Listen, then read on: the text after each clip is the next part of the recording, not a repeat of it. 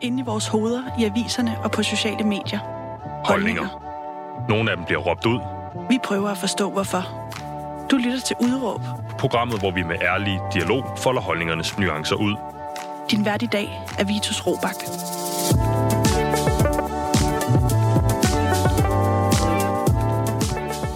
Ja, men goddag og velkommen til programmet Udråb her på Loud, som i dag skal handle om en konflikt med vidtrækkende konsekvenser. Det skal handle om færre lønvilkår, og så skal det handle om et opgør med fortiden. Alt det, det har dagens gæst nemlig en holdning til. Hun er sygeplejerske, og så er hun i øvrigt kandidat til regionsrådsvalget for enhedslisten. Velkommen til dig, Emilie Haug Rasch. Tak skal du have. Emilie, du er her jo, øh, fordi vi skal snakke strække i dag. Hvordan står det til med den strække? Det står til sådan, at øh, vi er på 8. uge, gået ind i det 8. uge strække, og øh, det går derud af. Der er gang i den derude på gaderne, øh, og på afdelingerne, der øh, fyrer mine kollegaer den af, selvfølgelig. Ja, og otte uger, det er jo øh, to måneder, det er lang tid. Er det, øh, hvis vi kigger på øh, andre strækker her til lands, øh, en lang eller en kort strække? Hvordan skal vi forstå øh, det tidsmæssige aspekt af det her? Det er lang tid. Øh, man kan sige, de fleste har hørt om øh, indgreb fra regeringen og så videre på sådan et vitalt område, som sundhedsvæsenet jo er, så er det, så er det lang tid, at vi, vi ser en strække på den her måde. Og øh, der er ikke så meget at høre fra arbejdsgiverne, så øh, det er spændende at se, hvor lang tid igen øh, der går, før der sker noget. Det er nemlig spændende. Øh, noget, der også er spændende, det er, hvordan den her strække på en eller anden måde jo øh, sådan øh, følelsesmæssigt føles som en en forlængelse af, af, af noget, vi har i Danmark, nemlig et øh, finmasket sikkerhedsnet under de danske borgere, øh, når det for eksempel kommer til deres sundhed og helbred og velfærd. Øhm, kan du mærke ligesom mig måske, at den her, den her strække har vundet indpas hos danskerne på en måde, fordi det også handler om noget, vi værner om, øh, og det handler om noget, vi egentlig er stolte af ude i, ude i resten af verden, når det så ser lidt skidt ud med, med, med hvordan lønningerne øh, rent faktisk er. Puh, så må, måske det er en, øh, en, en smule kognitiv dissonans for, øh, for den almindelige dansker, eller hvordan? Altså, du tænker, at, øh, at vi faktisk ikke rigtig tager os af, os af vores egne, når det så kommer til stykket? Jeg tænker, vi... Øh, jeg har siddet med på, på mange øh, taxature mellem øh, JFK Airport i, øh, i New York og, og byen med kammerater og veninder, der er meget glade øh, og gerne vil fortælle taxichaufførerne om, hvor fedt et land Danmark er. Øh, og det er det blandt andet, fordi vi ikke øh, skal betale for at gå i skole og Øh, ja, skatten er høj, men sikkerhedsnettet er altså også fint under os. Øhm, og derfor tænker jeg på, om du, om, om, om du også ligesom mig kan mærke, at det rammer os lidt i vores selvopfattelse, øh, sådan en strække her, fordi det jo handler om, øh, at vi også kan levere det her sikkerhedsnet og det her velfærdssystem på en ordentlig måde. Ja, selvfølgelig gør det da det. Øh, men jeg tror, som sygeplejerske, og øh, som en, der har været i sundhedsvæsenet i, i noget tid nu, også under min uddannelse, så, øh, så øh, undrer det mig jo ikke. Altså, jeg har jo set, at sundhedsvæsenet er, som det er, og at det er presset, og at sygeplejerskerne er presset. Det har vi set i rigtig, rigtig mange år. Og det er ikke kun sygeplejerskerne, det er jo også de andre traditionelle øh, kvindefag, og især også øh, jordmøderne, øh, pædagogerne og så videre. Så, så jo, det rammer os der på vores selvopfattelse, men det er jo ikke noget, vi så som sådan gør noget ved, kan vi jo se.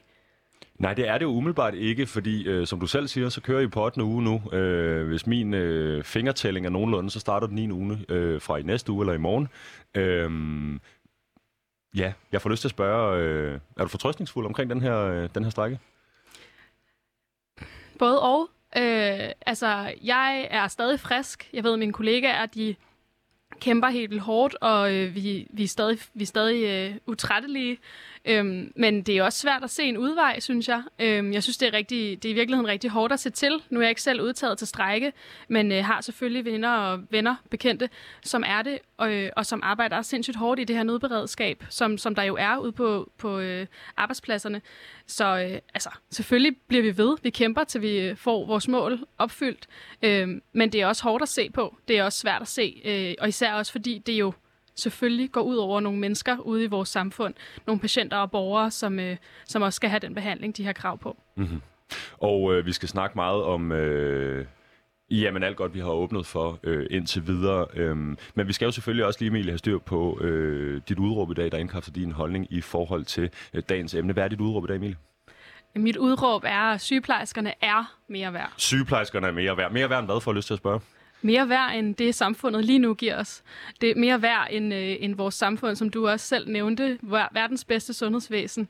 Det, øh, det kræver altså, at vi også tager os af vores medarbejdere og vores dygtige, specialiserede, kompetente, fagligt stolte, professionelle sygeplejersker. Vi skal altså ikke levere verdens bedste øh, sundhedsvæsen og velfærdssystem på trods af dårlige lønninger, på trods af øh, i tilfælde øh, for få hænder til for mange opgaver, vi skal gøre det, øh, hvor vi embracer øh, sygeplejerskerne, deres løn og deres arbejdsforhold. Ja, jeg synes jo ikke, at det er verdens bedste sundhedsvæsen, før vi også har verdens bedste arbejdsvilkår for sygeplejersker og andet sundhedspersonale.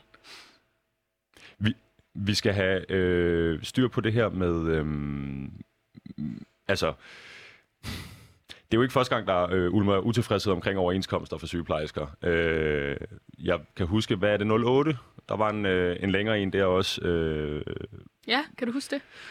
Jamen, jeg kan huske det, fordi jeg, der var øh, i, i, øh, jeg er fra 95, så vi var en generation af nogle unge mennesker, der var, der, så var der lærerlockout, så var der strækker, så var der alt muligt andet, og jeg tror i virkeligheden, vi blev, øh, min søde samfundslærer kastet hovedkul til ind i, hvad det vil sige at gå på stræk og alt det her andet Sådan. noget. Øh, og det er jo godt for mig, isoleret set, men øh, jeg tænker på, øh, det, det, det, det er set før. Øh, det er ikke første gang, at øh, der bliver præsenteret en overenskomst med utilfredshed øh, fra sygeplejerskernes side af. Øh, er det den her gang, I får jeres øh, budskab kæmpet igennem?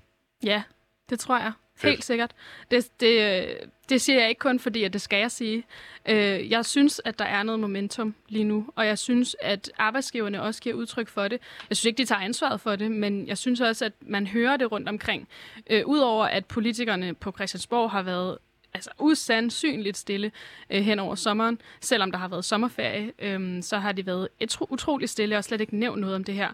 Øh, så synes jeg, at øh, både efter corona, øh, øh, men også generelt. Vi har råbt højt i rigtig, rigtig mange år, og nu siger jeg vi. Jeg har jo ikke selv været uddannet i rigtig mange år, men, men mine kollegaer har jo netop været på barrikaderne rigtig, rigtig længe. Øh, jeg kan selv huske at have været med til demonstrationer, da jeg var øh, lille. Øh, min mor er pædagog, så der har også været masser af tider, hvor vi har været på barrikaderne. Øh, så, så det er jo ikke, det er ikke noget nyt, og, øh, og, og selvom at det kan virke som om, at det er en gammel traver, så tror jeg, at der, der sker noget nu.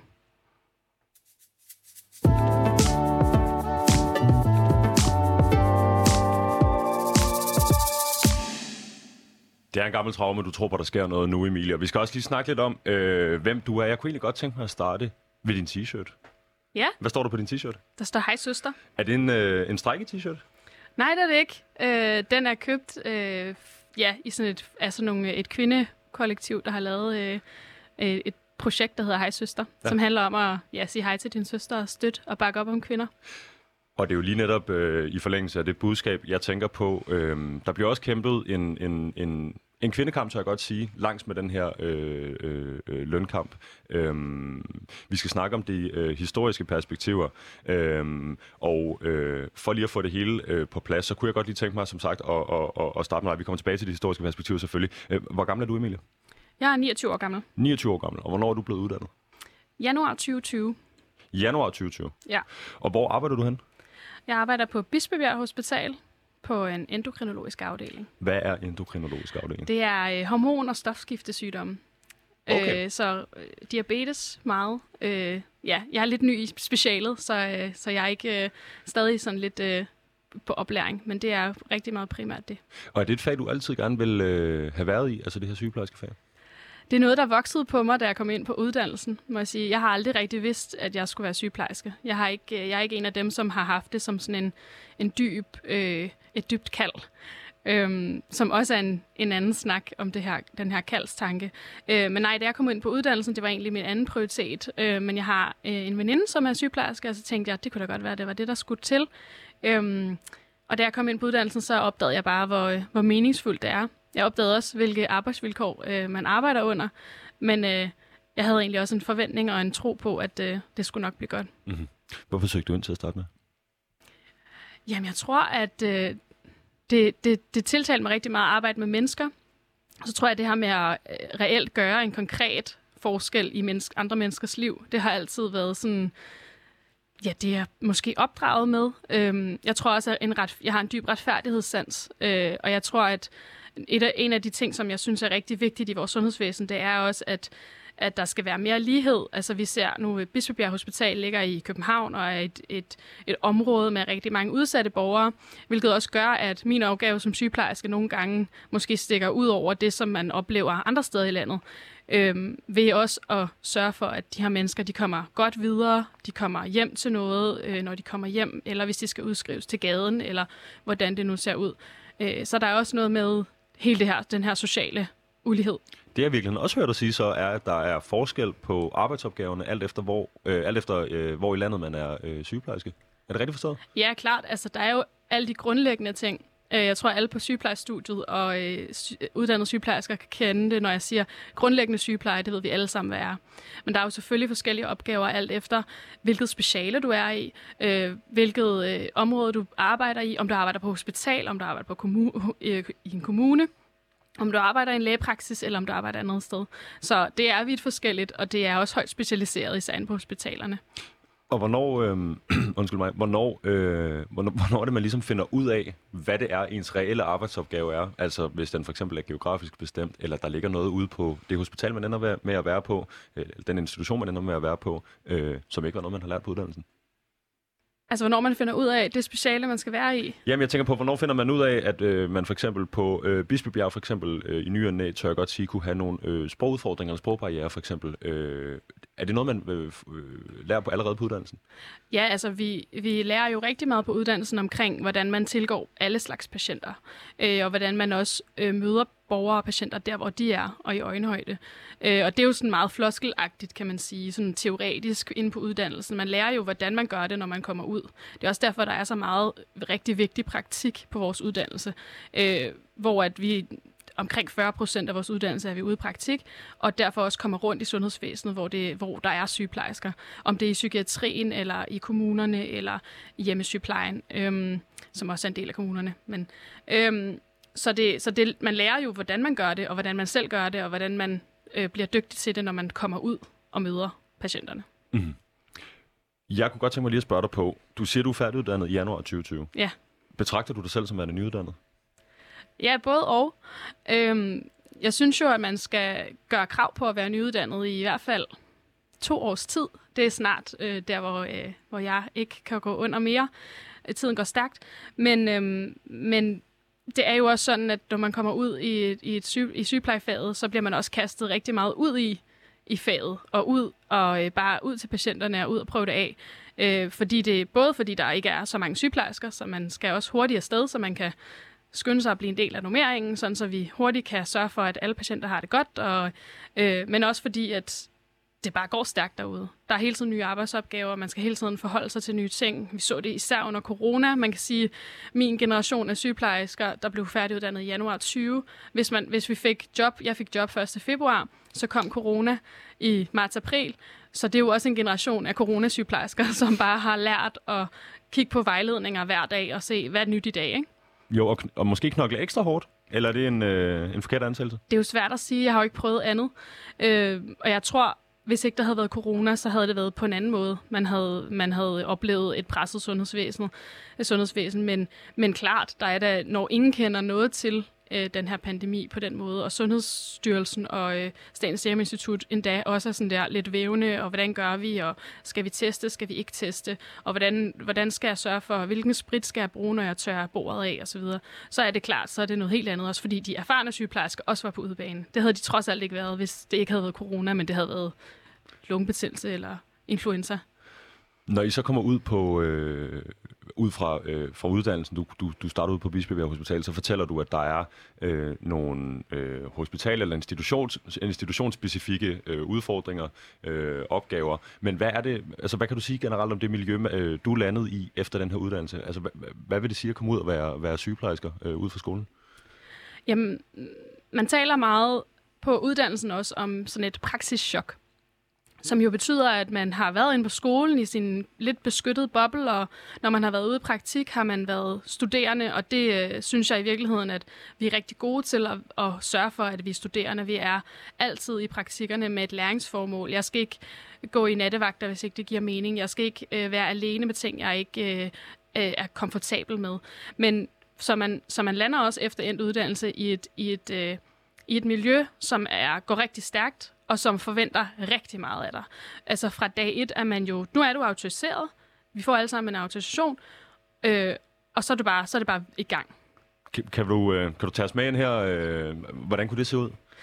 Jamen, altså jeg har været så heldig, at jeg har været i en, øh, i en stilling, hvor jeg har haft et mentorforløb øh, øh, hvilket også var en del af derfor, jeg ligesom søgte det her job, at jeg får lov til at komme rundt på nogle forskellige afdelinger, og jeg får også lov til at have en mentor, hver gang jeg starter et nyt sted. Hvilket også gør, at man hele tiden havde en at ligesom være, være tryg ved, og man hele tiden kunne spørge, og det, det skal man også kunne, når man er ny. Altså, det er jo... Øh, før, der talte jeg om, hvilken afdeling jeg er på nu. Men det handler jo også om, hvilket, hvilken patientgruppe det er. Hvordan, altså, vi kan alle sammen gå ind på en patientstue og sige, hej, øh, jeg hedder Emilia, jeg er sygeplejerske, men hvordan er det så, hvad er det, jeg skal observere, hvad er det, jeg skal kigge på, afhængig af, om det er en nyere patient, eller en leverpatient, eller hvad det nu er. Så det er også noget med at vide, hvad er behandlingen, hvad, hvad skal jeg kigge på, hvilke blodprøver skal jeg huske at tage, hvad skal jeg sige til lægen, øh, hvordan skal, altså, hvad med, når de skal hjem, øh, skal de have noget hjælp? Øh, der er en masse koordinering, der er en masse, øh, altså sådan, der er en masse observationer, som vi gør som sygeplejersker, som jeg tror, den helt almindelige dansker måske ikke tænker så meget over. Mm. Jeg bruger alle mine sanser, når jeg går ind på en patientstue, og det er ikke løgn. Altså, det er jo min lugtesans, måske ikke min smagsans, men, men synet, man kigger på patienten, man løfter dynen, man mærker, er de svedige, er de kolde, hvad er det?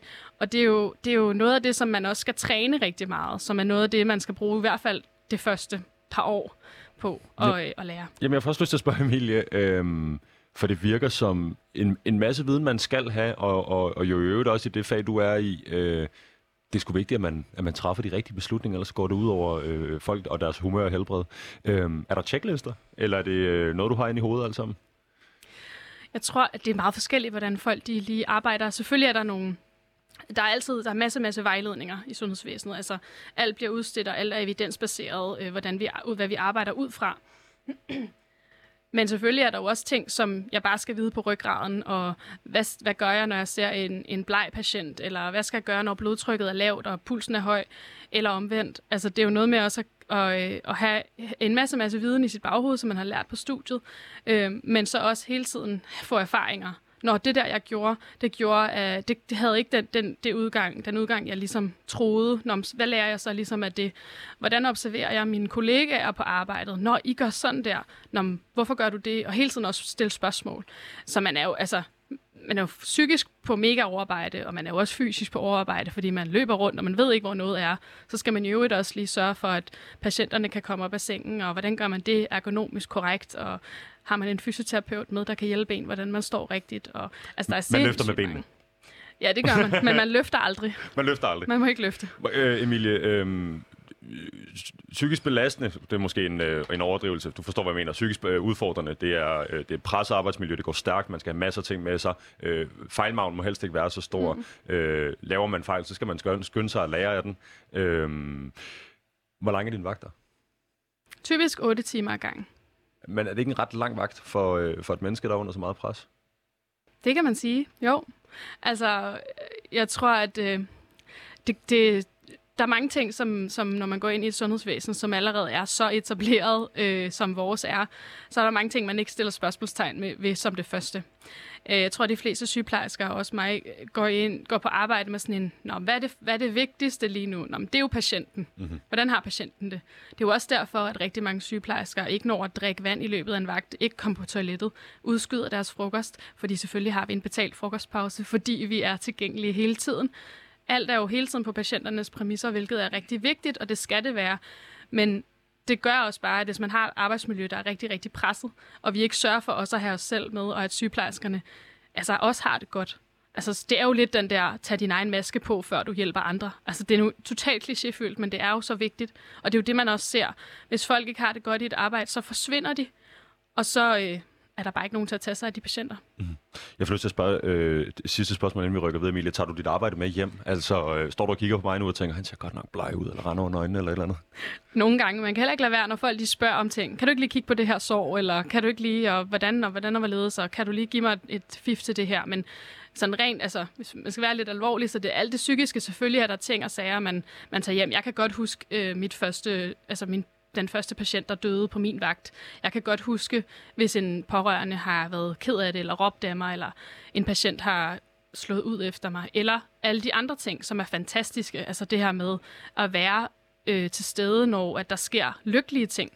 Øh, eller man kan se, behandlingen virker. Jeg kunne faktisk, du kom ind i en seng, og du går ud gående fra afdelingen. Det er jo fantastisk. Så der er rigtig mange ting selvfølgelig, man skal bearbejde, og man skal være opmærksom på, og man skal sørge for, øh, også have lukket af, inden man går hjem. Men jeg tror ikke, man helt kan lade være med at tage det med hjem. Er sygeplejerske en livsstil? Uh, det er så farligt, ikke? Fordi det er, sådan, det er faktisk et større spørgsmål, end, end, end du lige tror, tror jeg. Eller nogen lige tror. Fordi selvfølgelig er det på en måde en livsstil, og jeg føler også lidt, at vi skal videre. Men, øhm, men, men det jeg, jeg tager meget ja. gerne det, det lange fyldskørende svar her, fordi øh, grunden til, at jeg stiller det, er, fordi jeg tænker, øh, øh, relativt lange arbejdsvagter for, for, for, for, for et pres, der jo øh, sikkert også findes alle mulige andre steder på arbejdsmarkedet, men som i særdeleshed også findes her, det er det, vi snakker om i dag. Du kan risikere, at et, et menneske øh, dør på din vagt. Du kan øh, være så heldig, at et menneske vågner op fra et koma, eller nogen, som du siger, kommer ind i en seng og går ud. Der kan ske øh, positive og negative ting. Øh, nogen kan råbe af dig, nogen kan sige, at du var den bedste sygeplejerske, der nogensinde har stået ved deres sengekant. Det har det hele jeg vil have svært ved at, at, at, at, at have nogen til at, jamen for eksempel at vågne op fra, øh, vågne op fra et kom, hvad det nu måtte være, en, en, en solstrålehistorie, uden at tage det med hjem og være fuld, fuld af glæde resten af dagen. Mm. Ligeledes ville jeg da have det øh, så dårligt, hvis man havde mistet en patient. Øhm, så når jeg spørger, om det er en livsstil, så er det fordi, jeg tænker, man kan træde ud af det. Øhm, jeg, altså, jeg sidder derhjemme og læser nyheder som en idiot. I, altså, i døgndrift er jeg på nyheder, fordi det også er en livsstil, det her. Men jeg er ikke, det er jo, altså, jeg kan jo bare lade være. Mm. Jamen, jeg, altså, i virkeligheden tror jeg, jeg vil starte et lidt andet sted, fordi det farlige ved, at jeg bare siger, ja, det er en livsstil, for mig i hvert fald at se, det er jo, at hvis det er en livsstil, så, så, bærer den, altså, så bærer det gode i det her jo bare lønnen i sig selv. Det handler jo også om hele det her helteideal. Jeg, jeg har ikke tal på, hvor mange gange jeg er blevet kaldt en held under corona, hvilket jeg synes er sådan det er fuldstændig overvældende, at folk de synes, at, det er, at man er en held. Og selvfølgelig er det, det altså, der er ikke noget bedre, end når en patient siger, ej, tak fordi du gjorde det der, eller wow, hvor var det bare rart, at du lige var ved min side i det her. Det var rigtig betydningsfuldt. Men når vi begynder at kalde sygeplejersker for helte, eller sige, nå, men det er jo en livsstil, så er det jo noget, vi selv også har valgt, og det er noget, man ligesom bare skal tage til takke med. Så kan jeg heller ikke sige, men jeg har faktisk ikke lyst til, at det skal være så presset. Eller jeg vil faktisk gerne have, min, altså, have ret til at sige nej, og jeg vil gerne have ret til at sige, nej, du skal ikke øh, tage mig ind i den her vagt igen. Jeg har lige været i vagt. Jeg skal ikke gå i dobbeltvagt, for det sker også mange steder. Hvis, man, hvis der ikke er nogen er det så 16 timer? Ja, så tager man jo, så hvis, der, hvis du har været i dagvagt fra 7 til 15, lad os sige det, og der så er en syg i aftenvagten, og det er vigtigt, der er en, så kan det jo være, at man bliver nødt til at sige, ved du hvad, så er der en, der bliver nødt til at blive en dobbeltvagt. Og det er jo også typisk... Jeg bliver nødt til at spørge, hvor ofte sker det? Det har, det, jeg har ikke selv prøvet det, vil jeg sige. Øhm, fordi der er nok andre, der har dækket ind for mig så i stedet for, hvilket vi også er øh, desværre alt for gode til. Øhm, men, men jeg har, ikke, jeg har ikke talt på det. Jeg tror ikke, jeg vil stå og sige, sådan, det sker hele tiden. Men jeg hørt det. Øhm, så bliver jeg så lige nødt til at spille, stille et spørgsmål mere, og det er på den solidaritetsfront der. Øhm, hvis, man, hvis man går ind og dækker for øh, kolleger, er man, bærer man sig selv ansvaret, hvis man skulle blive stresset eller presset? Øh, eller er det noget, systemet forventer af jer? Nej, man bærer ikke selv ansvaret. Øh, jeg, tror, jeg tror også, der er... Igen er der jo også forskel på sådan skyld og ansvar på en eller anden måde, fordi ansvaret for det gode arbejdsmiljø, det er arbejdsgivernes. Øh, og så kan der være forskellige ting, der er skyld i det. Og jeg tror også, at vi har øh, for høje forventninger til os selv omkring, hvem der dækker ind, hvem der tager alle de der ledige vagter. Øh, vi er ikke gode nok til at sige til vores ledelse, men så må I pålægge mig den her vagt. Så bliver I nødt til at sige, jeg tvinger dig til det, for det kan jeg ifølge din overenskomst en gang imellem men nu pålægger jeg dig den her vagt, og så kan man sige, okay, så bliver jeg nødt til at komme. Jeg tror, vi er for hurtigt til at sige, ej, så kan jeg godt tage den, og så er det også okay. Så kan vi ingenting, ingen steder i systemet se, hvor mange ekstra vagter vi tager, fordi vi dækker ind over hinanden. Og det tror jeg også er noget af det, vi har set med jordmøderne for eksempel. Og det har jeg selv hørt deres øh, forkvinde fortælle om, at i alt for mange år har jordmøderne og sygeplejerskerne jo dækket øh, på grund af patienterne over hinanden, altså over vores egen, altså over systemets øh, utilstrækkelighed. Og det der med så at sige, når men øhm, nu, nu, det, nu er bæret ligesom flød, flød over, men altså, hvorfor har jeg ikke sagt noget før? Hvor det sådan, vi har jo råbt om det i 10-20 år. Jeg kan huske for 10 år siden, måske mere, var jordmøderne ude at sige, nu er det nok. Og nu ser vi alligevel, at sådan, jamen altså, børnedødeligheden stiger, fordi at jordmøderne er så presset. Det er så, jo for vanvittigt. Jamen, så kan man jo gå på strække.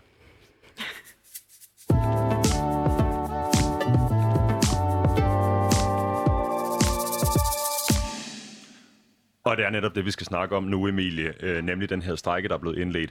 Jeg kunne godt tænke mig, øh, for øh, øh, lytterens skyld, lige at, øh, at tage nogle af de her spørgsmål, hvad angår øh, strækken generelt. Øh, hvorfor er det, I strækker? Jamen altså, det er der også to ting i jo, kan man sige. Grunden til, at vi strækker, er fordi, at vi som medlemmer af Dansk Sygeplejeråd har sagt nej tak til vores overenskomst, som er blevet forhandlet øh, mellem arbejdsmarkedets parter, altså arbejdsgiver og arbejdstager. Øhm, og det er jo ligesom sådan, vi gør i den danske model. Vi har kollektive overenskomster. Øh, vi vil gerne have, at vi har en, øh, en, en bred fundering af de aftaler, vi laver. Så derfor så er det vores fagforening og vores arbejdsgiver, der ligesom, der ligesom forhandler de her overenskomster.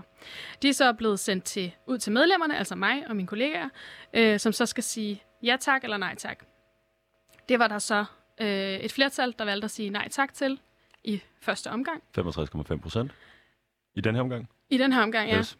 Det første nej var en smule snævert, men det, det, der sker ved, at medlemmerne jo så siger nej, det er, at så øh, tog man det i det, der hedder forlisinstitutionen, hvor der ligesom er en, en neutral part, en forliskvinde, mand, som som, øh, som så prøver at udarbejde en eller anden øh, forlisskitse. Og hvordan gik det med den? Ja, det gik sådan, at øh, det, der ligesom kom ekstra i den, ud fra den aftale, hvor, hvor at i, den første, i første omgang, så øh, ville reallønnen, altså ud, som lønnen ville ligesom blive sikret sådan lige akkurat i forhold til lønudviklingen. Mm-hmm. Øh, i forhold til at kunne betale sin mad og sin husleje og hvad der ellers er.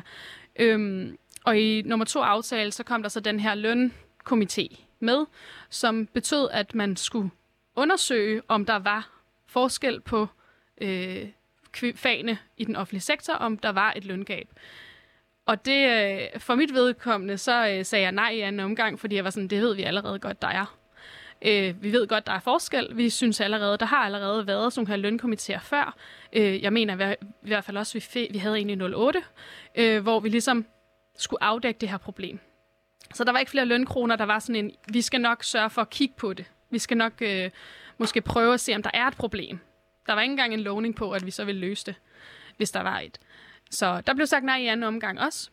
Øh, og det, øh, det resulterede jo så i, at så gik vi i strække. Mm-hmm. Og det gjorde I, så vidt jeg husker, den 19. juni i år. Ja, jeg ret? tror jeg om 21. Du får den 21. 21. 20. 21. 19. Ja. deromkring. Øhm, for godt og vel øh, ni uger siden i morgen, tror jeg, det må være. Øhm, hvad er det så ligesom, at man kan sige, er der, en, er der en, øh, en, en, en opskrift på en god strække, eller hvordan er det så, man, så går vi i strække? Ja, hvad gjorde I så? Jamen altså, der er jo forskellige strategier. Nu er jeg jo ikke selv øh, fagforeningsstrateg, der sidder inde og, og beslutter, hvordan det skulle gøres. Men det, man i hvert fald har gjort, øh, er at udtage sygeplejersker lidt ad gangen. Altså, så man sagde, vi udtager det her område, af sygeplejersker, og det betyder jo så, at man øh, vælger nogle forskellige områder på forskellige hospitaler, hvor er der nogle vigtige opgaver, som bliver løftet af sygeplejersker. Det er der rigtig, rigtig mange steder, men man gør det også steder, hvor at det reelt er muligt øh, at udtage folk til strække, fordi at der skal også være nok sygeplejersker til, at man kan stille i det her nødberedskab, som betyder, at øh, akutte og livstruende og øh, jeg kan ikke huske, hvad ordlyden hedder, men akutte og livstruende øh, opgaver, det må vi selvfølgelig ikke lade være med at tage. Mm. Fordi det må ikke gå ud over patienterne i den grad, at man ja, kan dø af det. Så hvor mange, hvor mange starter man med at tage ud? Øhm, jamen, det er omkring de der 10 procent. Omkring af, af den samlede styrke? Af, ja. ja.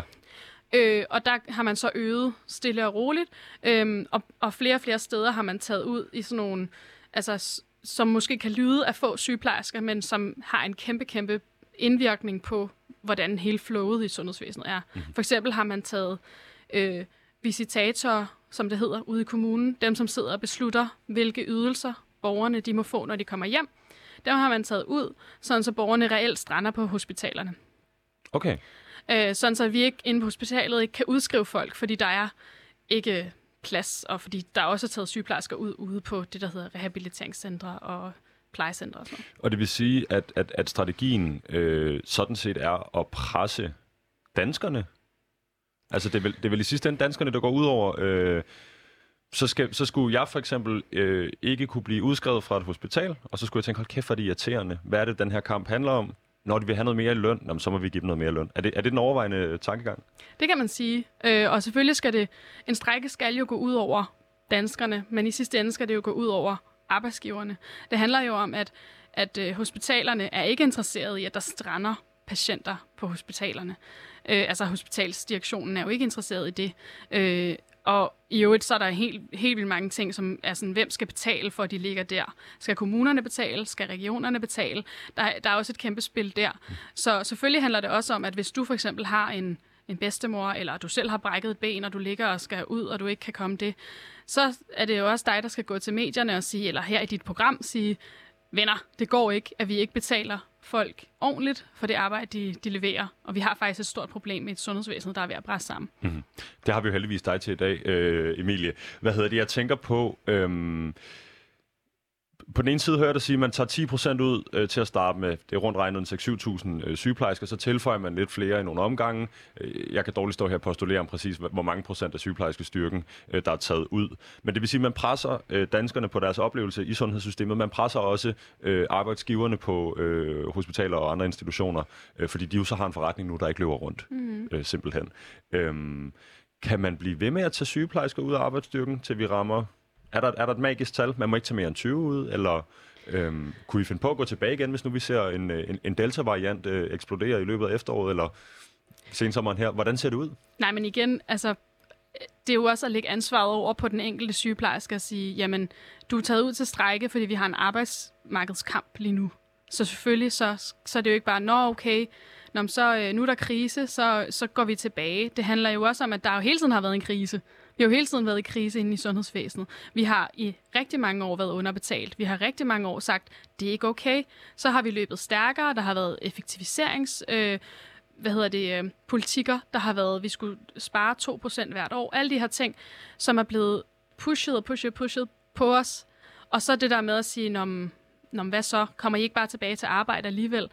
Øhm, men man kan sige, der er jo den, med, det magiske tal, der hedder, at øh, det er jo så vores strækkekasse, der betaler den løn til de udtagende sygeplejersker, som, som er taget ud nu. For de får ikke løn på de får, fra arbejdsgiver? Nej, de er, de er taget ud. Det, det er sådan, modellen er, at så er det vores fagforening, der betaler deres løn.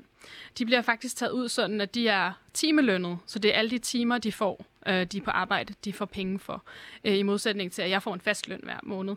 Øhm, og så de tillæg, jeg ellers er øh, Skal de gøre noget for de her penge? Skal de være ude med, med hvad hedder det, banner og faner? Nej, men de får, de får penge for det, de er på arbejde. Altså, øh, og så... Øh, Ja, så de, så de er ligesom på arbejde i de timer, de nu skal. Hvis du er ansat 37 timer, så har du 37 timer, så vidt jeg ved. Mm-hmm. Jeg tænker på øh, strejkeaspektet i det. Hvis man så bliver lønnet af fagforeningen for at gå på strejke, det er jo en anden måde at formulere det på.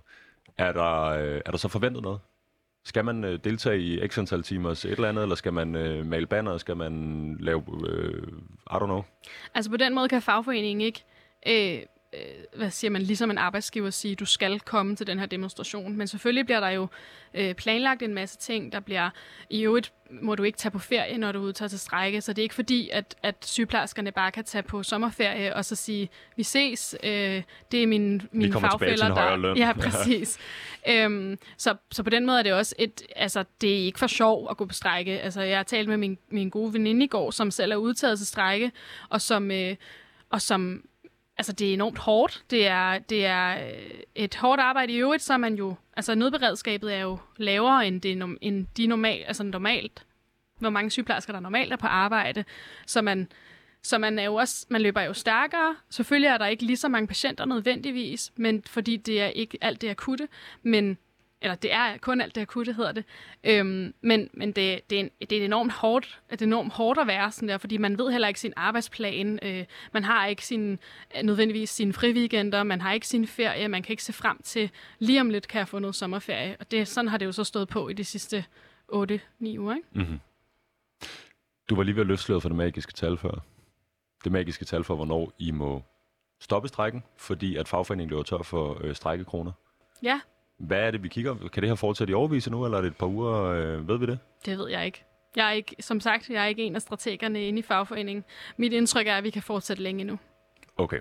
Vi skal øh, lige høre en sidste ting i forhold til det her proces omkring ja. strække. Det er på et eller andet tidspunkt, og det er jo ikke noget, vi er særlig glade for i Danmark, men så kan politikerne jo vælge at involvere sig i det her øh, og lave lovgivning. Ja. Øh, der jo, man kan sige, på den ene side kunne løse problemet med et snuptag, eller på den anden side kunne øh, imødekomme øh, ja, øh, arbejdsgiver mere, end de øh, imødekommer lønmodtagere. Øh, kan man sige noget om, hvornår, altså, hvornår er det ligesom politikerne øh, kunne finde på at træde til her?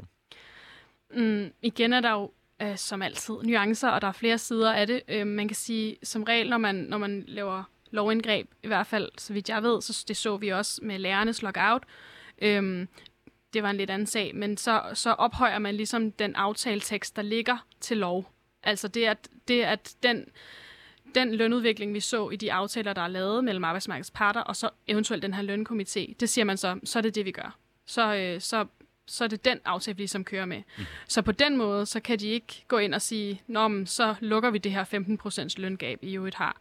Øhm, på den anden side er der jo hele det her med det historiske i det, og tjenestemandsreformen, og hvem er det, der rigtig gerne vil øh, ændre sådan de strukturelle øh, uligheder i, øh, i, i løn mellem øh, traditionelle mænd og kvindefag.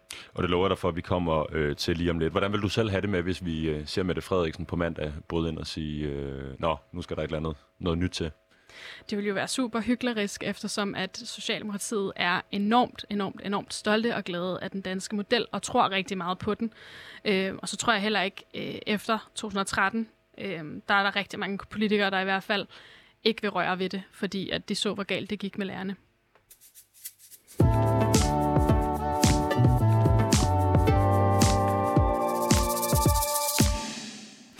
Og Emilie, du var jo næsten lige ved at tage hul på det, før jeg selv var kommet til det. Men der er jo øh, nogle andre øh, kampe bagt ind i den her kage, øh, som er øh, sygeplejerskestrækken, der kører nu på snart 9. uge. Øhm, vi har hørt dig øh, snakke lidt om det i løbet af programmet. Øh, du siger, at den her øh, krise eller konflikt i virkeligheden står på to ben. Øh, der er tale om et... Øh, et fagområde, hvor arbejdsopgaverne er blevet specialiseret, uden at lønnen er fulgt med.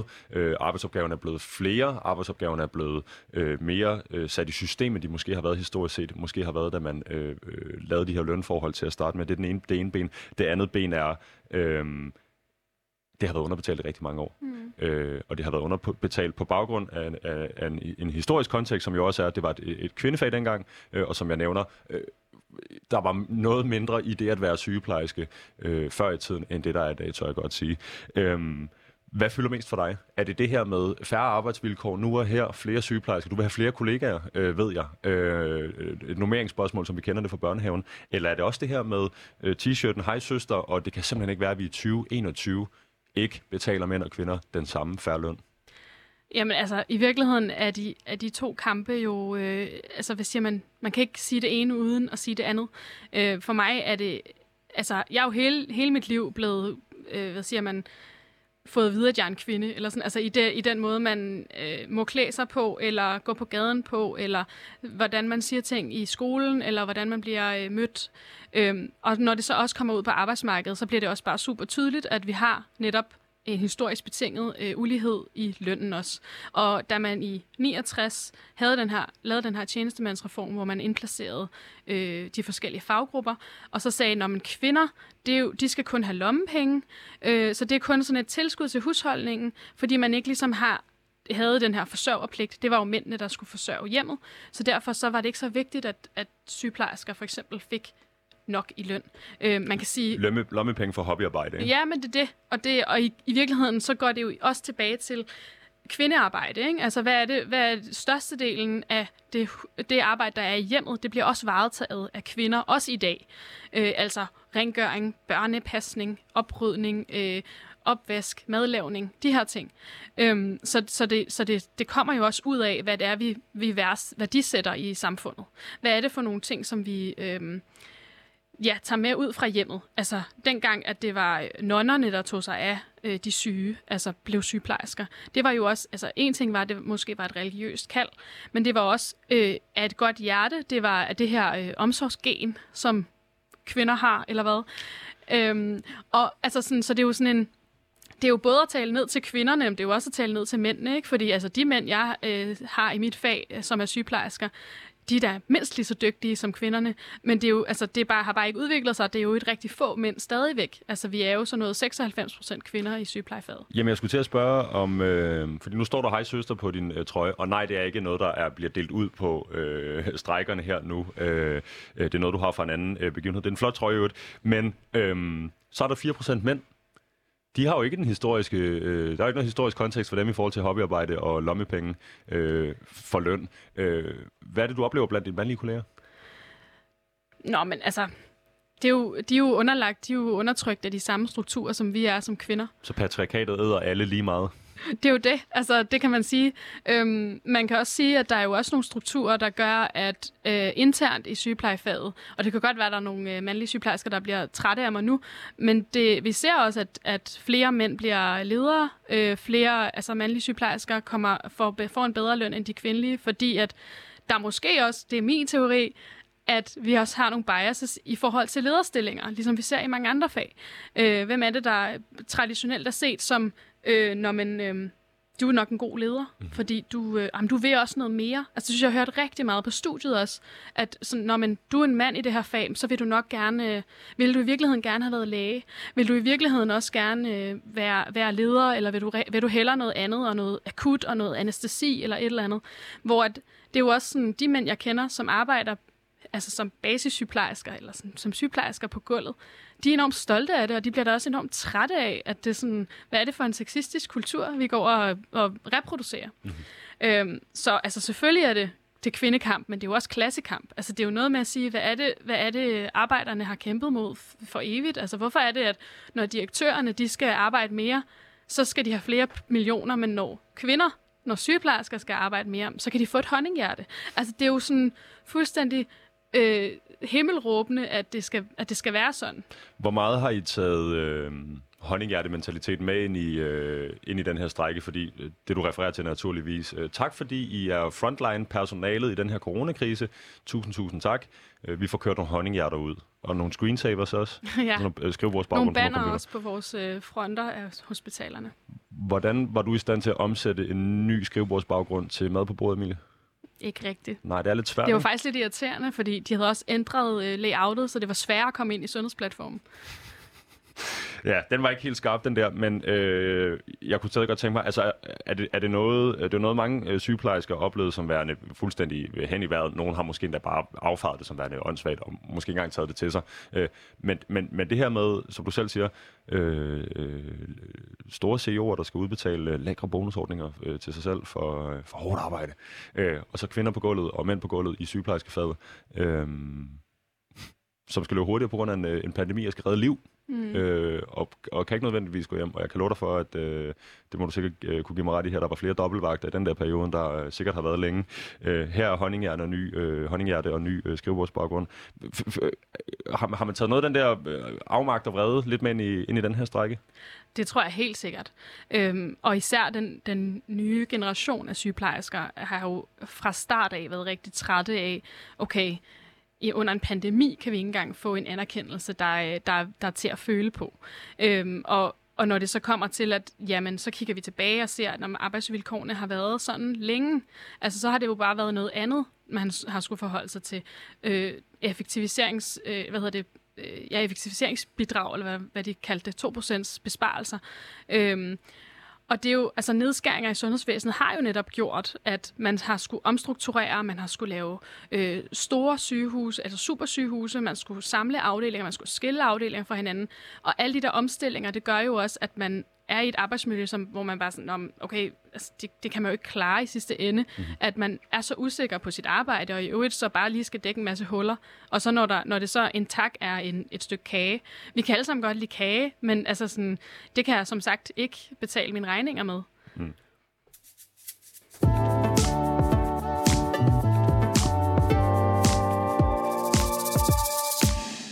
Man kan ikke betale husleje med honninghjerter eller skrivebordsbaggrund Emilie, men det man kan betale husleje med, det er kroner og øre.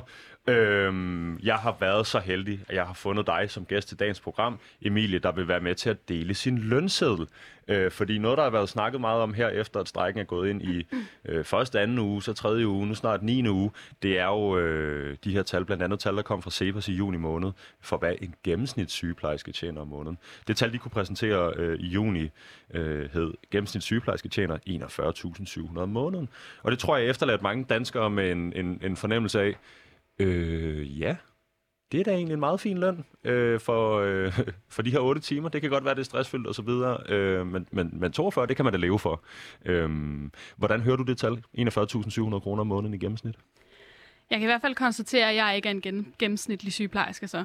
Øh, og jeg tror, at alle, eller jeg ved, at alle sygeplejersker var sådan, det er jo fuldstændig langt ude at begynde at, at køre frem med sådan en kampagne, hvor det bare er så misvisende, hvilke tal man, øh, man viser frem. Øh, men Cepos er jo ikke dumme. De ved jo godt, at de, øh, de tager tal fra nogle øh, statistikker, som gør, at de kan få det her tal til at blive blusset helt vildt meget op. Er tallet misvisende? Ja, det synes jeg. Øh, problemet med det tal, eller et af problemerne er, at man har taget øh, gennemsnittet af sygeplejersker, altså også ledende sygeplejersker. Man har taget så også ledere, som får en hø- meget højere løn end mig, som er nede på gulvet. Eller mig, som er tættere på patienterne. Øhm, men, men man har også taget øh, pension med, og man har taget tillæg med.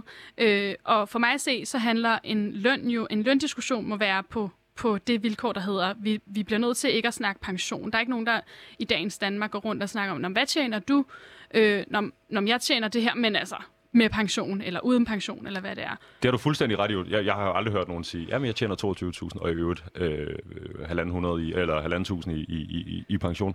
Men det er jo penge, man får. Klart, og vi skal også have en diskussion om, lad os snakke mere om pension. Den er heller ikke særlig god i vores... Øh, altså, jeg vil gerne have, have en, en højere andel af pension. Når min, når min øh, pension er omkring 13,5 procent af min løn, altså det er jo, det er jo heller ikke øh, fedt, og, øh, at mit liv efter i øvrigt skal jeg er 72 og gå fra øh, arbejdsmarkedet eller sådan noget i den dur. Og har nok også en lille smule ondt i ryggen på det tidspunkt. Jo, ikke? det skulle man mene. Øhm, og, øh, og når der så er en, en lav pension af en lav løn, det giver mig ikke et særligt godt øh, liv på pension. Øh, men udover det her med at tale pension med, så, ha, så er det jo også i forhold til tillæg. Altså tillæg for en sygeplejerske. Jeg, kan, jeg siger altid, okay, det har været en god måned, hvis jeg har haft mange nattevagter, fordi så får jeg et gode tillæg. Og det kan jeg sagtens holde til lige nu. Altså jeg er ung og frisk, jeg har jo ikke nogen børn, jeg øh, kan sove, når jeg skal, og alle de der ting. Jeg har et rigtig godt sovehjerte, så det der med at sove om dagen, det er fint. Øh, men, men det skal jo ikke være min tillæg, jeg lever på. Det skal jo ikke være, altså for mig at se handler det om, at grundlønnen skal være høj nok til, at jeg så får en, ja, tilsvarende, så bliver det endnu bedre, hvis jeg så lige tager de der mega skæve vagter, som i øvrigt er på weekender, helligdage, øh, fødselsdage. Man arbejder tit faste weekender, så det der med at planlægge, og der er et bryllup, eller der er et eller andet, man gerne vil til. Øh, det er jul, det er påske, det er alle tider af Det må man ofre for jobbet. Det er virkelig, og det er igen også, det, er jo, det skal jo ikke, det hedder altså ikke, det, skal, det er ikke for at klynke. Det handler jo bare om, prøv lige at tænke over det. Mm. Altså, hvis min grundløn er, som den er, og jeg lad os så os ikke får løn. Lad os dykke ned den grundløn der. Ja. Øh, hvor- hvordan så det ud? Du har taget den med for, øh, for sidste måned. Øh, Ja. Hvad rammer din nemkonto? Min nemkonto rammer 20.691 kroner 20.691 kroner efter skat. efter skat. Efter skat. Min grundløn Mm-hmm. øh, hedder, hvad hedder det, 26.208 kroner. Mm-hmm. Og det er sådan det hele. Så er der et tillæg, fordi når man arbejder på et hospital eller i regionen, så stiger man først efter 8 år. Øh, så de første 8 år, der har jeg et lille tillæg, der hedder 192 kroner. Og så fordi jeg arbejder på en medicinsk afdeling, Så får du et så fastholdelsestillæg. får jeg et fastholdelsestillæg, fordi man på et tidspunkt fandt ud af, at det var svært at fastholde folk på de medicinske afdelinger. Så der får jeg et tillæg på 726 kroner. Okay, men det vil sige, at du får altså udbetalt over 20.000 Ja. øh, og har været i arbejde i et år og otte måneder, kan jeg næsten regne ud nu, efter din uddannelse. Øh, det er øh, en, øh, en uddannelse på en bachelorlængde, ikke sandt? Tre et halvt år. 3,5 år. Produceren derude, søde Pauline, hun får udbetalt 14.700 efter skat. Ja. Øhm, hun har også en øh, bachelorlængde uddannelse øh, og har været i arbejde lige så længe som du har. Hun startede nemlig også i starten af sidste år herude på Laud i hvert fald. Øh, det er ikke Laud, der udbetaler hans løn dog. Øhm, Jeg synes da også, hun skal have en højere løn. Ja, det synes jeg da helt sikkert også. Men øh, øh, I adskiller jer på øh, samme uddannelseslængde, øh, samme arbejdstimer, 37 timer antager jeg, mm. øh, øh, alligevel med, med, med 6.000 kroner. Er det 6.000 kroner, du har hentet på nattevagt og helligdag? Jamen, det er det jo så. Altså, det er jo... jeg kan se, der er et lørdagstillæg og et aftentillæg. Øh, aftentillæg er kommet op på 45 timer, så det er omkring 2.000 kroner. Så er der søndagstillæg og nattillæg. Så det er jo det her med de skæve timer, og de, øh, der, hvor man ikke ser sin familie, eller sin kæreste, eller sine børn, hvis man har den slags, øh, man ikke kan planlægge sig ud af, at, øh, hvad man skal til. Og det er jo genetillæg, så på den måde, så giver det jo rigtig god mening. Altså, hvis I også arbejdede her på Loud om natten, som man, det ved jeg faktisk ikke, om man gør, det gør man sikkert. Og du skal passe på med, Øh. hvor, øh, hvor sikre lønvilkårene er i den her branche, men jeg hører, hvad du siger. Men det er jo vigtigt, at man, altså, hvis det er til gene for dig, så, så er det jo et genetillæg, og det skal man jo ikke tælle med i den faste løn. Jeg drømmer dagstrøm om genetillæg, øh, Emilie, men øh, jeg laver selvfølgelig også noget andet arbejde, end du gør. Men mediebranchen er jo også, altså det, det, jeg er da helt enig, lad os da tale om det, eller sådan lønvilkår for de, alle mulige Vi er de brancher. næste, der tager en strække, tror jeg. Øh, måske, jeg måske. er med jer.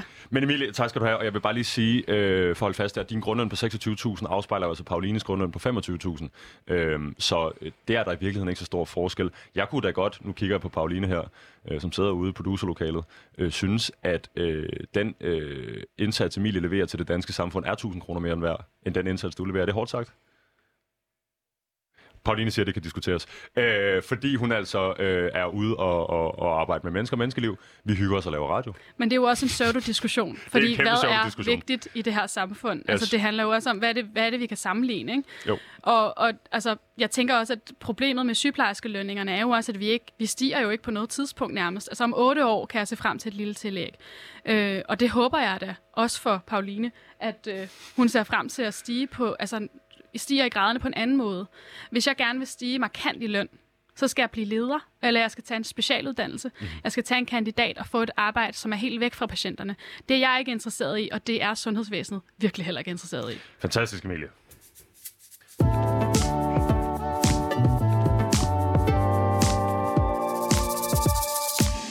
Vi går ind i programmets sidste fire minutter, Emilie. Jeg kunne godt lige tænke mig ganske kort at høre dig på et worst case scenarie her for den her strække. Hvad er det, hvad er det der virkelig ikke måske? Så kort som du kan gøre det. At sundhedsvæsenet brænder sammen. At sundhedsvæsenet brænder sammen. Hvordan kunne det komme til at gøre det? Jamen, vi ser det allerede. Der er sindssygt stor mangel på sygeplejersker. Øh, tilslutningen til sygeplejerskeuddannelsen er faldet for første gang i mange år. Øh, og selvom det er en af de største uddannelser, så, øh, så er det, tyder det rigtig dårligt, at vi uddanner færre sygeplejersker. Det tror jeg i hvert fald har noget at gøre med de dårlige arbejdsvilkår og de dårlige lønvilkår. Mm-hmm. Man ser også, at dem, som forsvinder fra faget, som er rigtig mange, de siger, at det er primært på grund af lønnen.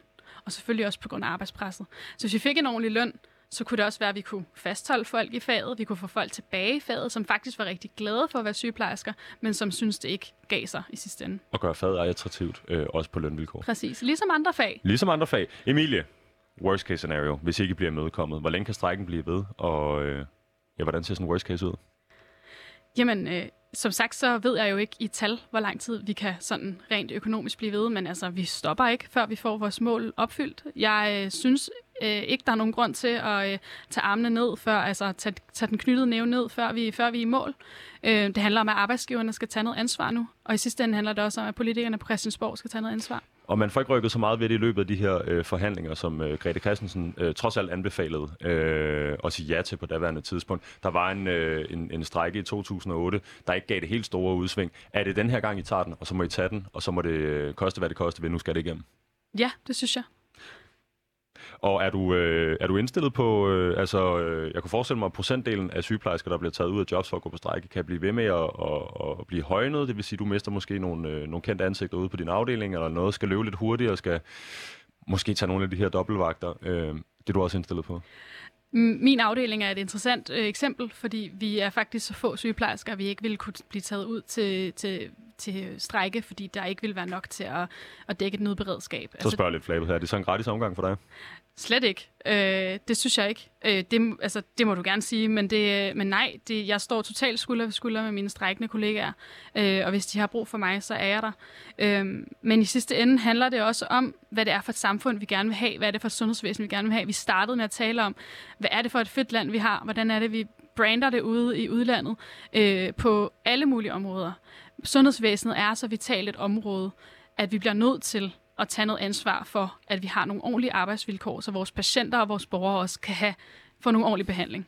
Og i forlængelse af, af den parole der, Emilie, øh, så skal vi da lige nå at sige til sidst her øh, to ting. For det første, stor demonstration i morgen kl. 14. Hvor begynder den henne? Øh, jamen, der er sådan en stjernedemonstration, som, men vi mødes alle sammen på Christiansborg Mm-hmm. kl. 14. Klokken 14.